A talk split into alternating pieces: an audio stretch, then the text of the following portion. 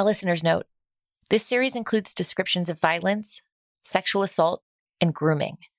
It is not recommended for young audiences. The People vs. Robichaux and Riley is an ongoing case. At the time of this episode's original air date, the defendants had not been convicted of any of the crimes alleged against them. Last week, we learned all about Grant Robichaux's rise from good old boy to big man on campus. I'm sure you're wondering how exactly does a school teacher named Cerissa Riley fit into the picture? Allow me to turn the clock back about 10 years.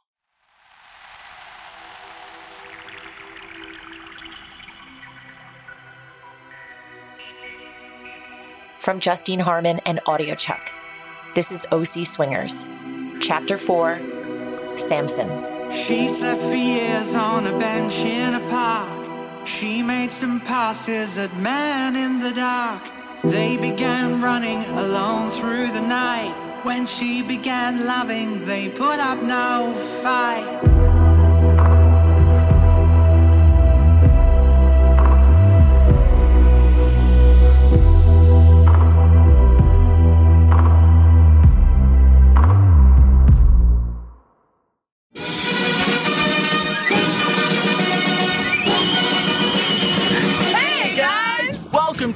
Official wedding invitation to Our wedding.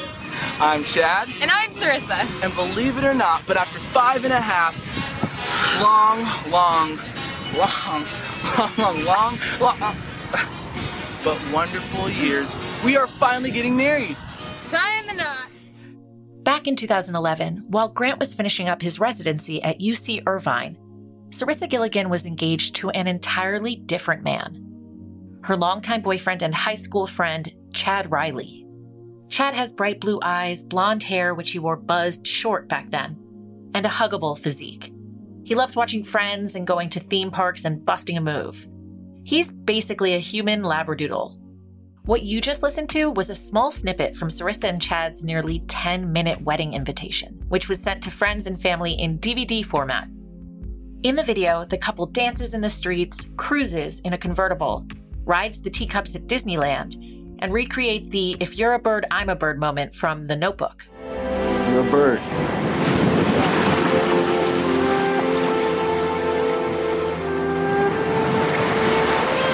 Now say you're a bird too.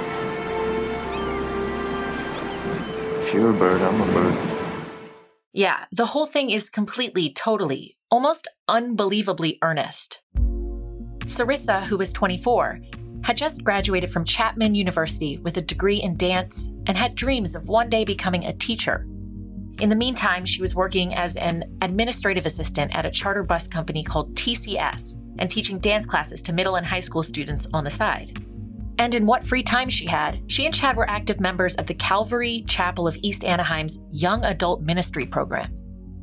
CCEA is just one of the nearly 2,000 churches inspired by the influential pastor Chuck Smith. When Smith died in 2013, the Los Angeles Times described him as a biblical literalist who believed staunchly in hell, Armageddon, and the sinfulness of homosexuality. But from the pulpit and in person, the obituary continued, he had a disarming warmth. In the same piece, Donald E. Miller, a professor of religion at USC, describes Smith as theologically conservative, but simultaneously culturally avant garde. The Calvary origin story is hotly contested.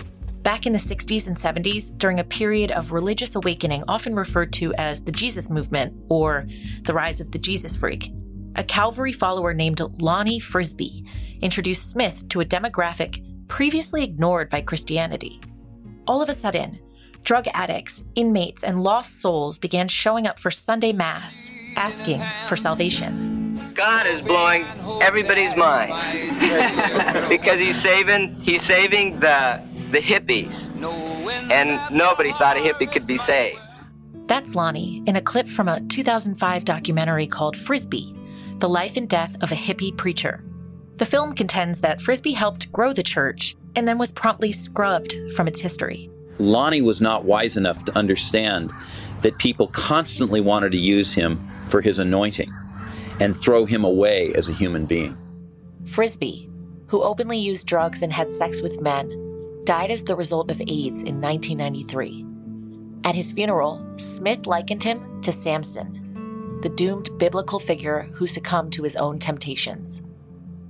These days, the Calvary Chapel of East Anaheim's ethos could still be described as theologically conservative, yet culturally avant garde. It's one of those congregations with a slick Instagram presence, stylish merch, and handsome guys in trendy button ups singing catchy songs. But back in 2011, when Cerissa and Chad were heavily involved, it was still a pretty lo fi operation.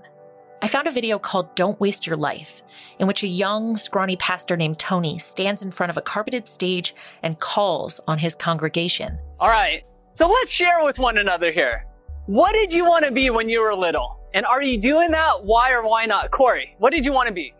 A congregant named Corey says he used to dream of becoming a mailman. Rachel says she wanted a job at Disneyland. Lorenzo had his designs on the blue Power Ranger. Then Tony calls on Cerissa. Cerissa? Who says she always wanted to be a teacher. Tony is pleased with the answer. He says, And, And you, you are, going for teaching, Going for somewhere, teaching in, somewhere in there. So, right on. The exercise continues. Anybody else? You're doing what you wanted to do or you're moving towards that, what you wanted to do when you're little? Finally, around the 30 minute mark, Tony gets to his point. Don't get distracted from your true purpose. It's a fool's errand to be seduced by things like money, parties, and popularity unless you use them in the service of God. At the end of the day, you just can't take that stuff with you. Can I say that if at our funeral, all that is spoken of us is a description of how much money we had, what clothes we wore, how extravagantly we ate every day. If that's all that's said, and then there's just silence in the room, that's it. If that's what happens at our funerals, can I say we wasted our life? On Saturday, July 16th, 2011, surrounded by members of the church, Chad and Cerissa exchanged vows at the Casino San Clemente, an event hall where Judy Garland reportedly once performed. The bride wore a ruched, strapless gown and something blue heels and clutched a bouquet. Chad and his groomsmen matched in tidy heather gray vests, and they fastened burlap boutonnieres to their lapels. There was a dessert table decorated like a vintage carnival and piled high with cookies, pies, and cupcakes. In pictures from that day, Chad and Cerissa looked like the wholesome, happy couple they used to move empty picture frames off a shelf. But the fairy tale didn't last. Chad was gay and had been all along. In 2013, against Cerissa's fierce protestations, the couple separated. When the charges against a handsome doctor and his pretty girlfriend broke in September 2018, the media wanted to know more. Newport surgeon breaks bad, sure. But former evangelist divorcee dance teacher turns sexual deviant? Now that's a story. At the arraignment back in October 2018, Cerissa's sister Taylor addressed the press. She has been nothing but a wonderful sister, niece, daughter to our whole entire family. She's a loving and kind person. She's a Christian. She loves God. Cerissa stayed quiet. During early proceedings, she looked miserable. Her kohl lined eyes welling with tears, her pretty mouth turned almost comically downward. In the press, she was portrayed as a femme fatale, a beard, a vixen, a temptress. Outside of court, she was icy, resolute, unreadable. The best we could do is photograph them probably arm's length, shout a few questions. They never responded, never responded. And that was about as close of an interaction I could ever get from them. Vicki Vargas is the Orange County Bureau Chief for NBC4 News, NBC LA. She has been covering cases like this one for 37 years and is one of the most celebrated veteran TV news reporters in the area. She estimates that she did about a dozen stories on Robichaux and Riley and always felt like she was chasing after a ghost. You have this incredibly beautiful couple who look like they could own the world and are needing for nothing. And now the backdrop of how they lived their lifestyle, I think, is what got everyone's attention. You know, if this were a couple of people who didn't look like this, who didn't act like this, who didn't come from Newport Beach, eh, it's, you know, a terrible thing. But because they are, and because he was this bachelor with his persona, I think that's what people perceive to make it newsworthy. We did a very good job of trying to get some background and truly those who might defend them to talk to us. We were told Cerissa Riley was some sort of substitute teacher could never find out where. Found an address for her in Brea, knocked on doors, had curtains drawn, nobody answers. So I thought we probably have the right address. And really could not narrow down what she did for a living, whether she lived with him or not, if these were roommates, which the neighbors claimed they were of hers. So there were a lot of disconnects in the beginning uh, as we were trying to do our own background on this. It was difficult to get a true sense of who they were before this happened. Isn't that weird? Perhaps, but some people are pretty smart and don't want to be out on social media and other public places. Though I've spoken to several people with intimate knowledge of the relationship between Grant and Cerissa, few are willing to go on the record with me for fear of repercussions.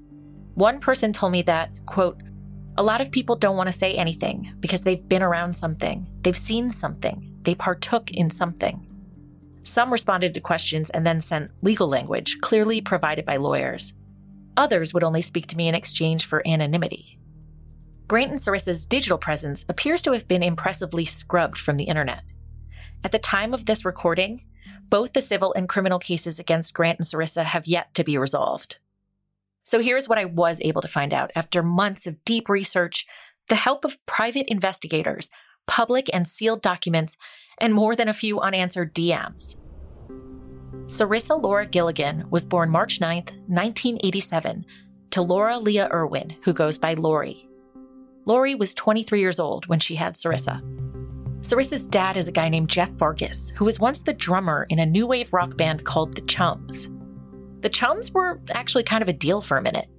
In 1985, the Los Angeles Times wrote about the group, which went from beloved jam band to finding some rotation on Orange County radio stations. Jeff has stayed in the picture, but was never a real love interest for Lori. They were best friends who hooked up, someone close to the family told me. Her dad's very much in her life. He's a great guy, and he loves Cerissa a lot, so she has no daddy issues or anything. On February 6th, 1993, Lori married a guy named Michael Irwin while pregnant with their daughter Taylor. The following year, the couple welcomed a son they named Tanner. Cerissa and her half siblings share the same wide set eyes and chestnut hair. A friend told me her family is a good, normal family, Christian. But that union didn't last either. After a decade of marriage, Michael and Lori separated when Cerissa was 16. A year later, when Cerissa was a junior in high school, Michael filed for divorce and requested custody of their two children, saying that he had grave concerns about the children's welfare and safety. At the time, Lori was living with her boyfriend Scott, and things were rocky. In a petition for a restraining order filed September 16, 2004, Lori accused Scott of pushing her over a box and a large suitcase and causing injuries to her neck, back, wrists, right breast, and ribs. She said he'd stolen her ATM card on multiple occasions and was planning to purchase an AK 47. I am afraid of Scott, Lori wrote. He is involved in the use of methamphetamine and is drinking more and more alcohol. His behavior has become very hostile and unpredictable. I do not feel safe and I want protection for me and my children. After mediation, Lori and her ex husband Michael settled on joint custody. With Scott, Lori had her fourth child, a son named Jake.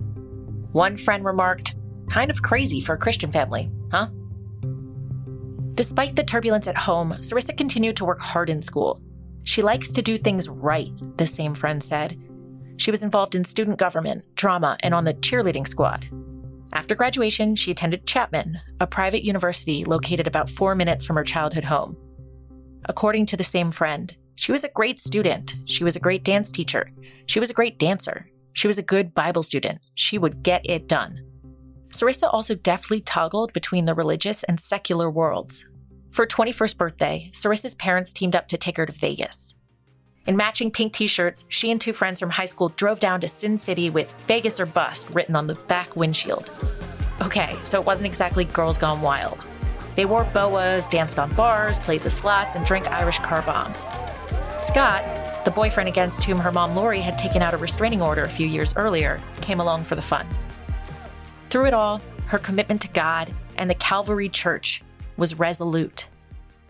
Together, the group threw elaborate theme parties and went on trips to the county fair and a place called Bass Lake, where they participated in a group baptism. Packing lists for these trips often included things like quarters for showers, spending money, and modest swimwear. When I click through what seems like hundreds of Facebook photos of Chad and Cerissa and their friends diligently practicing choreography and religious scenes, praying with their heads dramatically bowed, or taking group naps on a hostel bed, I can practically feel that giddy buzz that comes from sleep deprivation, prolonged intimacy, and a singular shared goal. Chad and Cerissa also became involved with Hook Outreach, a performance ministry that lured in onlookers with a spectacle before switching the messaging to Christ. The group's biblical motto came from Romans 5 8. But God demonstrates his own love for us in this while we were still sinners, Christ died for us. In 2019, Chad's mom told the Daily Beast that the idea was to have something odd happening. So people who were down and out, like homeless people, would stop by and they would have a chance to evangelize. A former member of the ministry who did not wish to be named sent me a link to one of the pieces the group liked to perform called Everything. In the skit, a young woman in a t shirt and leggings goes through the motions of life while a Jesus like figure nurtures her and provides her food. Then, from stage right, a figure dressed in all black enters the scene. He grabs the woman's hand and dances with her. Jesus looks territorial, pissed. Then other suitors enter the scene, flinging cash at the woman, which she crouches to collect. Another comes around with an invisible bottle. The woman tilts her head back and drinks. Then two women zhuzh her hair and measure her waist. The woman makes herself vomit. Two more figures arrive and show her how to cut herself, so she slashes her arms. One by one, each figure appears and then deserts her. The woman puts a gun to her head. But right before she pulls the trigger, she throws it aside and lunges across the stage toward Jesus as the dark forces literally rip off her shirt. At the very last moment, Jesus throws himself over her like a cape and vanquishes the others. The woman stands up, he brushes her off, and they hug and leave the stage in each other's arms. Cerissa and Chad traveled to Budapest to perform everything and other skits multiple times. In a 2010 story that appeared in Calvary Chapel magazine, Cerissa is pictured performing in a crowded town square. She is playing the role of that young, lost woman and dressed casually in a blue zip up sweatshirt over a yellow t shirt and kneeling in front of her friend Andrew, who is wearing a sign that reads Kudarc, or failure in Hungarian, around his neck. Cerissa's hands are clasped and her mouth is stretched into a grimace.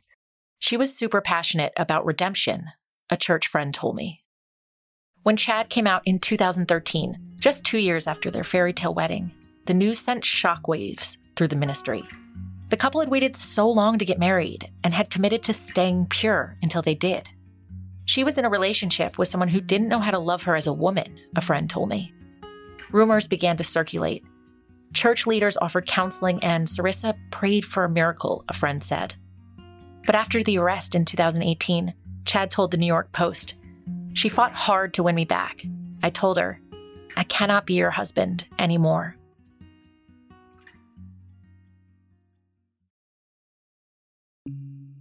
After Chad left, friends say Cerissa became disenfranchised with the church.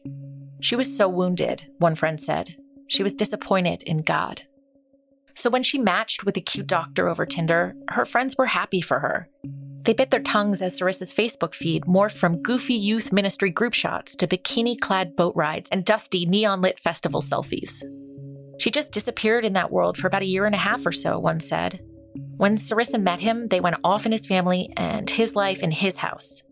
She quickly became a regular plus one at work dinners, events, and lavish weddings, where Grant and his expansive network of friends were often front and center.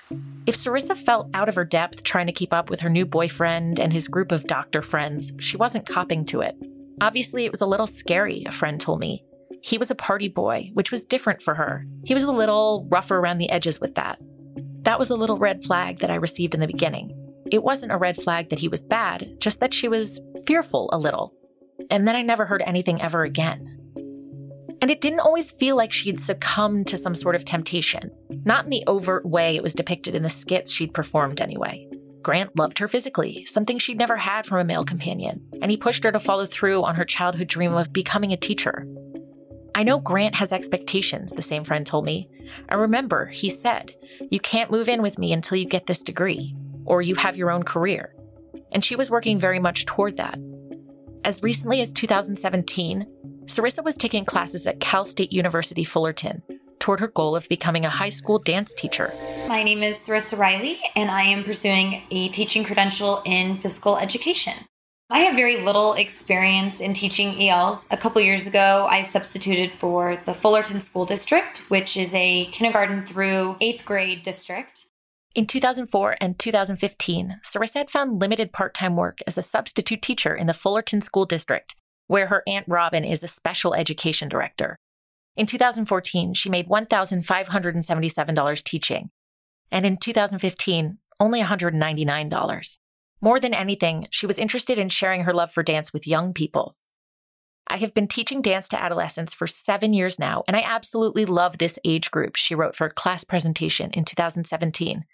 This is the age where they, not their parents, choose to try dance, start dance, or stay in dance. I also love the adolescent age group because they are still moldable, discovering who they are and what they like. When she danced, Cerissa became a different person. In a video posted to the Vixen Show's official YouTube channel in 2017, Cerissa is practicing choreography to the Christina Aguilera song Vanity. Wearing black yoga pants and a sports bra, she combs her hands through her long dark hair, shimmies her shoulders, and smiles widely into the camera. In rehearsals, she was always full out. We always noticed that when we did our Broadway show. I noticed that because she was next to me in the song we did, All That Jazz. This is Kia Sisawath. He created the Vixen Show, an ensemble group that regularly performs at a gay restaurant and nightclub in Santa Ana called Velvet Lounge. Kia met Cerissa through her ex husband, Chad. Chad and I have a dance group called the Vixens and Foxes. We do like big old like cabaret style shows. This is how I met Cerissa. I mean, I, I've been doing it for years when Chad was in it. A few years later, he had asked me if I'd be okay with bringing, at that time, his ex to join the group to perform. And I was like, oh. Chad's like, you know, she's a singer, she's a dancer, she's just like me. And I'm like, are you okay with bringing in your ex? Because, you know, how I met Chad, Chad is gay, but Chad was married to Cerissa before. I went in with trusting Chad and having her join. I loved her voice. I loved how she commanded the stage.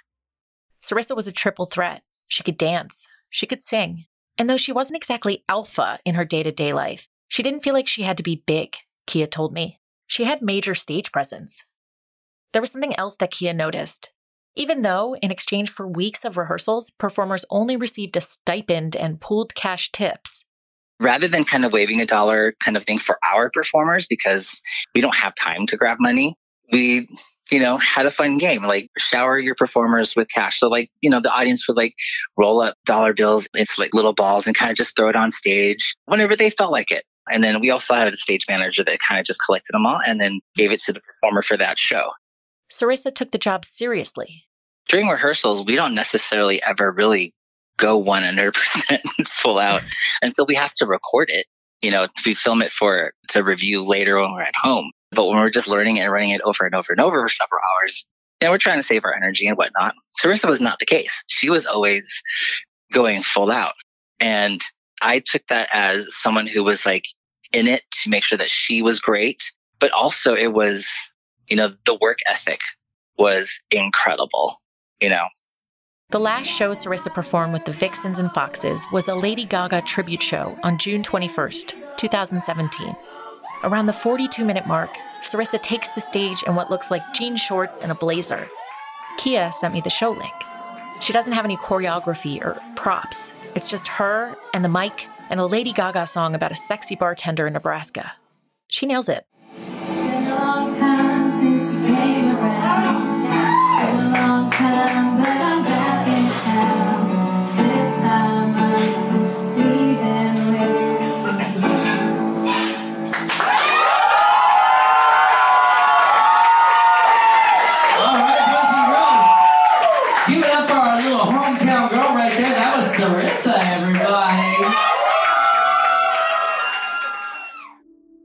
Cerissa may not have been as outwardly outgoing as some of the other women in Grant's social group. She was weird, a former doctor colleague told me. She didn't really talk much, and she kept to herself. But her ability as a performer gave her an edge. She knows she's attractive, a friend told me. Mentally, for a little naive thing, you jump into this world where everyone's hot and you go, my God, I must be hot too. And in a competitive social environment largely dictated by men with money, keeping people interested is half the battle. According to prosecutors, Cerissa used her feminine wiles to her advantage. She would flirt with girls, dance with them, and make them drinks. One friend I spoke to said Grant would often go home with a woman and leave Cerissa at a bar to play the field on the outside, then try to bring more girls home for him. In his first press conference, former DA Tony Rackauckas implicated Cerissa as a skillful recruiter. Women who've encountered these two might have felt a false sense of security due to the fact that both defendants are clean cut, good looking. We tend to trust doctors who take an oath to do no harm. Second defendant, being a female, is key. A woman purporting to be his girlfriend clearly played a significant role in disarming the victims and making them feel comfortable and safe. This portrait didn't sit right with Cerissa's friends and loved ones. She's not a sex weirdo, she's not a drug addict. She partied like a normal person probably would, a friend told me, before conceding. I mean, being in the Christian world your whole life and then maybe getting into the party life or the Newport Beach Grant life, I don't know if that excited her or changed her for a little bit. Either way, on December 28, 2017, her old life was officially behind her. Cerissa and Chad finally got their divorce paperwork in order. In documents filed with the Orange County Superior Court, the same court currently tasked with the criminal case against her, Cerissa asked to be rewarded from their marriage $500 worth of kitchenware, a queen size bed, a leased Mazda CX 5, and $18,612 held in a SchoolsFirst federal credit union checking account. Just the day before, Deputy DA Michael Carroll had reviewed an affidavit in support of searching Grant and Cerissa's Newport home. The report now included testimony from a third victim, a woman who said she blacked out after Cerissa served her a single drink and woke up to find a naked Grant spooning her. This woman told investigators The girl is the worst one. She drugged me for him. She drugs women. They've done this to other people, and he is going to do it a lot more. Next time on OC Swingers. The Orange County District Attorney says videos found on Robichaux's phone suggest the couple could have assaulted several other women together. Did you see this case? Thousand victims, good looking doctor, good looking girlfriend as being a potential publicity vehicle for you? I certainly expected it to get a lot of publicity, yes. There's a deep, I would say beyond grudge. I think I think there's a hatred between those two men. And it wasn't enough to beat Tony. I think Todd wanted to bury him.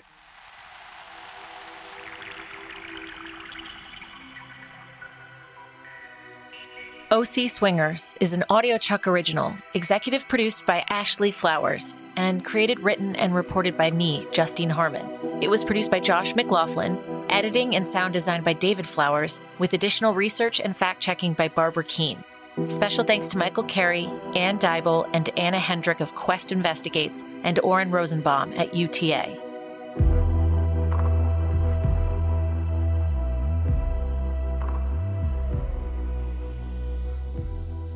So, Chuck, do you approve